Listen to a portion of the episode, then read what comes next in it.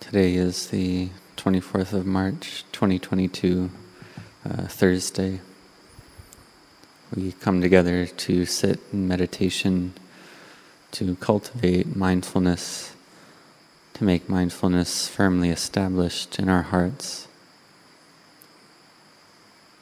Because it's the nature of the mind that lacks mindfulness that lacks recollection and knowing to chase after all the various moods and sense impressions. And when mindfulness arises, then it's possible for wisdom to arise as well. And when wisdom arises, we have the Buddha in our hearts.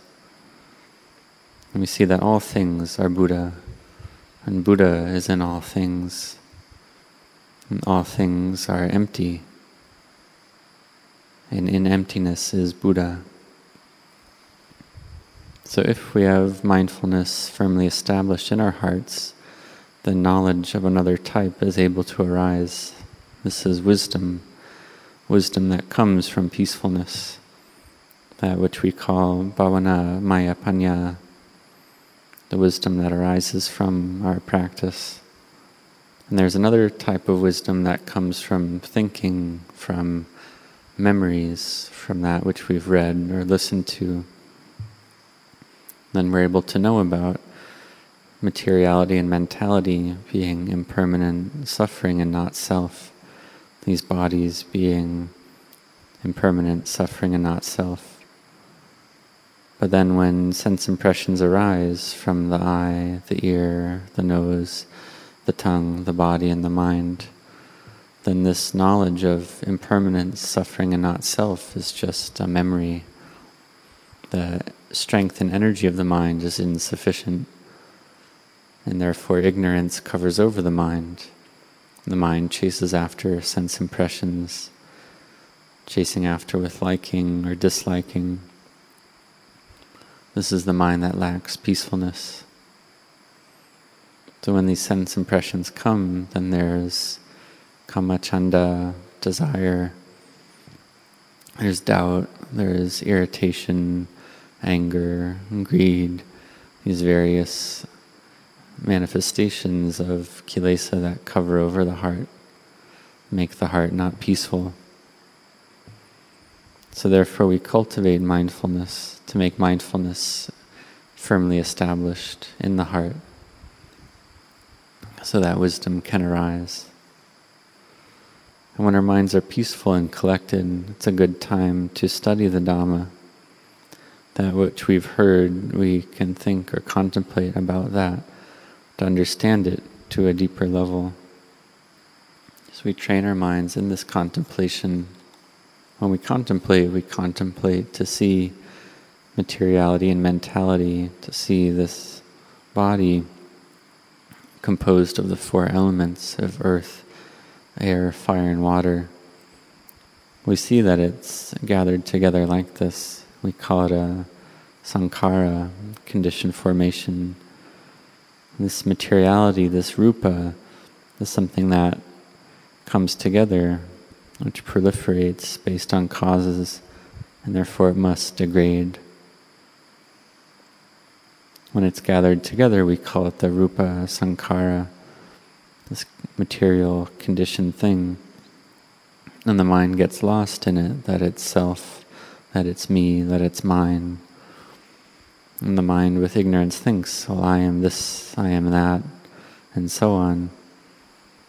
But when we know according to truth, we see that the mind isn't, or oneself isn't anything one sees that I'm not anything. This is the mind that has wisdom, that sees all things as empty, sees emptiness as Buddha. So when we have mindfulness, we see emptiness. This is the Buddha arising in the heart. This is mindfulness arising, and we have right view, like we have right mindfulness well established in the heart. And in this way, wisdom can arise to know and see emptiness. When we've seen emptiness already, we know that we're not anything. We're not a me, not a mine, not a self, not a being. And without this clear seeing, we think that we're a person, we're a being, we're an individual, we're a self, there's a me, there's a you, a them, and a theirs, a this and that. But in, the, in truth, there's no being anything. Whatever it is that we get, all things that we acquire, they're all outer things. But when we understand the Dhamma more deeply, the mind realizes emptiness. This is able to destroy the fetters that tie the mind down, destroy the three fetters, the five fetters, or the ten fetters. This is possible. This is the mind that sees emptiness, that is Buddha. In this way, there's not anything to be anymore. There's nothing left to be. There's a story from Luang Pu Chah. One of his disciples was asking, Are you an arahant, a fully awakened being? Because the disciples of Ajahn Chah wanted him to be an enlightened being. Because the disciples, one could say, were Puthujjanas or Kalyana Chanas, people with thick defilements or beautiful people. But whatever the case, whether with thick defilements or not, these beings are not yet awakened, and so they have a sense of self, and they want, they have the desire to be a noble being, to be an Arya Puggala. And so they wanted Luang Pu Chah to to be a fully awakened being, to be an arahant. But Luang Pu Chah answered, I'm not anything. To be anything is suffering. There's nothing to be anymore. So we see that Pu mind was empty and pure. This is wisdom. Because we see that the Buddha taught to cut off all attachment, to cut off all clinging because clinging to anything, one suffers right there. So one contemplates this body of earth, air, fire, and water. Contemplate it as empty, that it's just a pile of suffering, that it's a pile of impermanence, a pile of stress, a pile of not self. There's no self to be found. Whichever aspect of anicca, dukkha, or anatta that we focus on, we see clearly at that point. We see that it's all not self. This is seeing the Dhamma, knowing and attaining to the Dhamma. So, this is the goal of our Dhamma practice. We develop our minds to be devas, heavenly beings, brahmas, to be holy, noble minds. And then at the end, cutting off all kilesa, then realizing nibbana. Then lower than this, we have the animal realms, the hungry ghost realms, the jealous god realms, the hell realms, and so on. So, firstly, we close these lower realms. The stream enter, the sotapanna, doesn't fall into these lower realms, and they have no eighth lifetime.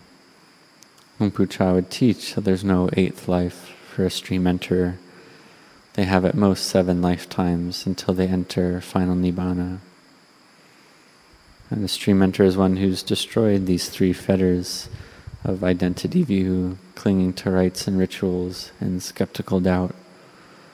These fetters are that which tie our minds, tie our minds with the view of self. But when wisdom arises, one's able to destroy these three fetters. But for wisdom to arise like this, one needs to have firmly established samadhi, collectedness of mind. And to reach this point, one needs to have virtue, to have generosity, to practice generosity to its fullest, to do that which is good, to abandon that which is harmful to do merit to the fullest, to make the mind full and happy with merit. So we do all various types of merit, like offering food, offering water tanks, a place to get water from, to get drinking water, and a way to move that water and use that water. Because sometimes water is hard to find. We make merit, we offer the four requisites in this way, the heart can be full and happy all the time. One helps society, helps the monastic sangha, helps the Buddhist dispensation, helps the poor. And all these things are all types of merit, of goodness. One listens to Dhamma, talks on Dhamma, cuts off selfishness, and one cultivates mindfulness to bring the mind to joy and happiness and one can recollect the good deeds that one has done. One thinks about what good deeds have I done today? What merit have I done today? Think of that, and one makes the mind joyful. This is Caganussati, the recollection of that which one has given. One makes this the object of the mind. Then we chant to recollect the Buddha, the Dhamma, the Sangha. This is the highest merit. And so we practice to have our minds well established in generosity and virtue, then to make our minds firm in meditation practice.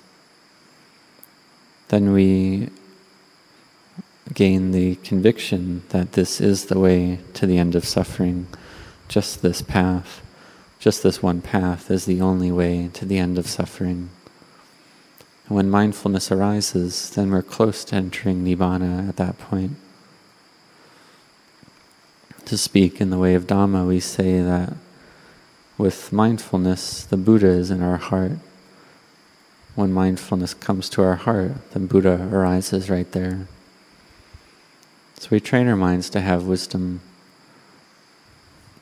In the beginning, we don't have clear knowing, but we keep practicing to give rise to knowing. And we can give rise to rapture and joy for three days and three nights continuously. This is possible. Or seven days and seven nights, or a whole month, one can have samadhi arise like this, which is truly a miraculous occurrence. When the strength of mind and energy is good, one can even have samadhi for six months continuously. This is the mind gathering together to destroy the kilesas, the defilements. So it is possible for samadhi to arise like this. And in the beginning, sometimes there's samadhi, sometimes there's not. So we have patient endurance, we have effort and perseverance. We keep putting forth effort into our practice. We don't give up. And we keep practicing, and we're able to destroy ignorance a little bit at a time to see the Dhamma.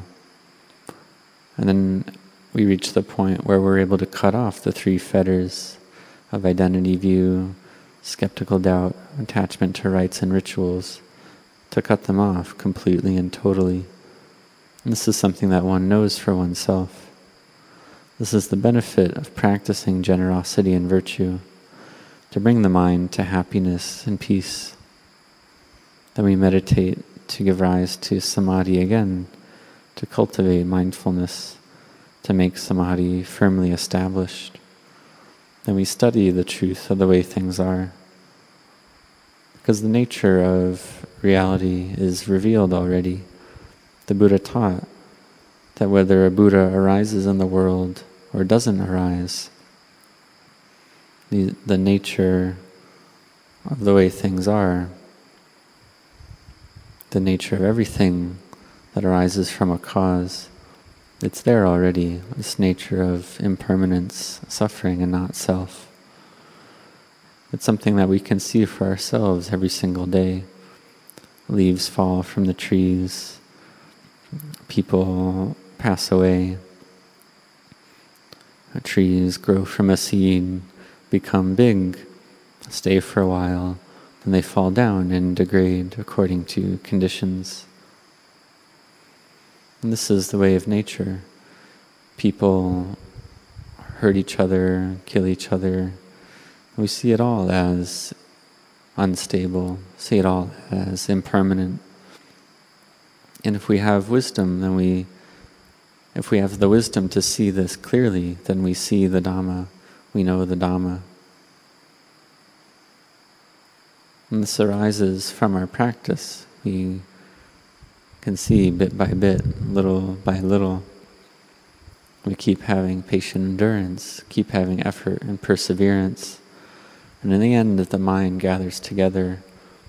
The Noble Eightfold Path factors gather together, gather together in the mind to destroy the fetters, to cut off the fetters. Then the knowing arises in the heart, this clear knowing and the mind crosses over, crosses over from being a beautiful person to a noble person. And then it's not difficult. In the beginning, it's difficult. In the beginning, we have to have effort and perseverance. But at this, if we reach this point, or when we reach this point, it's not difficult. We can say it's heaviness within lightness. But in the beginning, it's heaviness within heaviness. Then it gets lighter. And it's heavy because the kilesas are not yet over. So may all the monastics and all the laity, may you all set your hearts on this practice.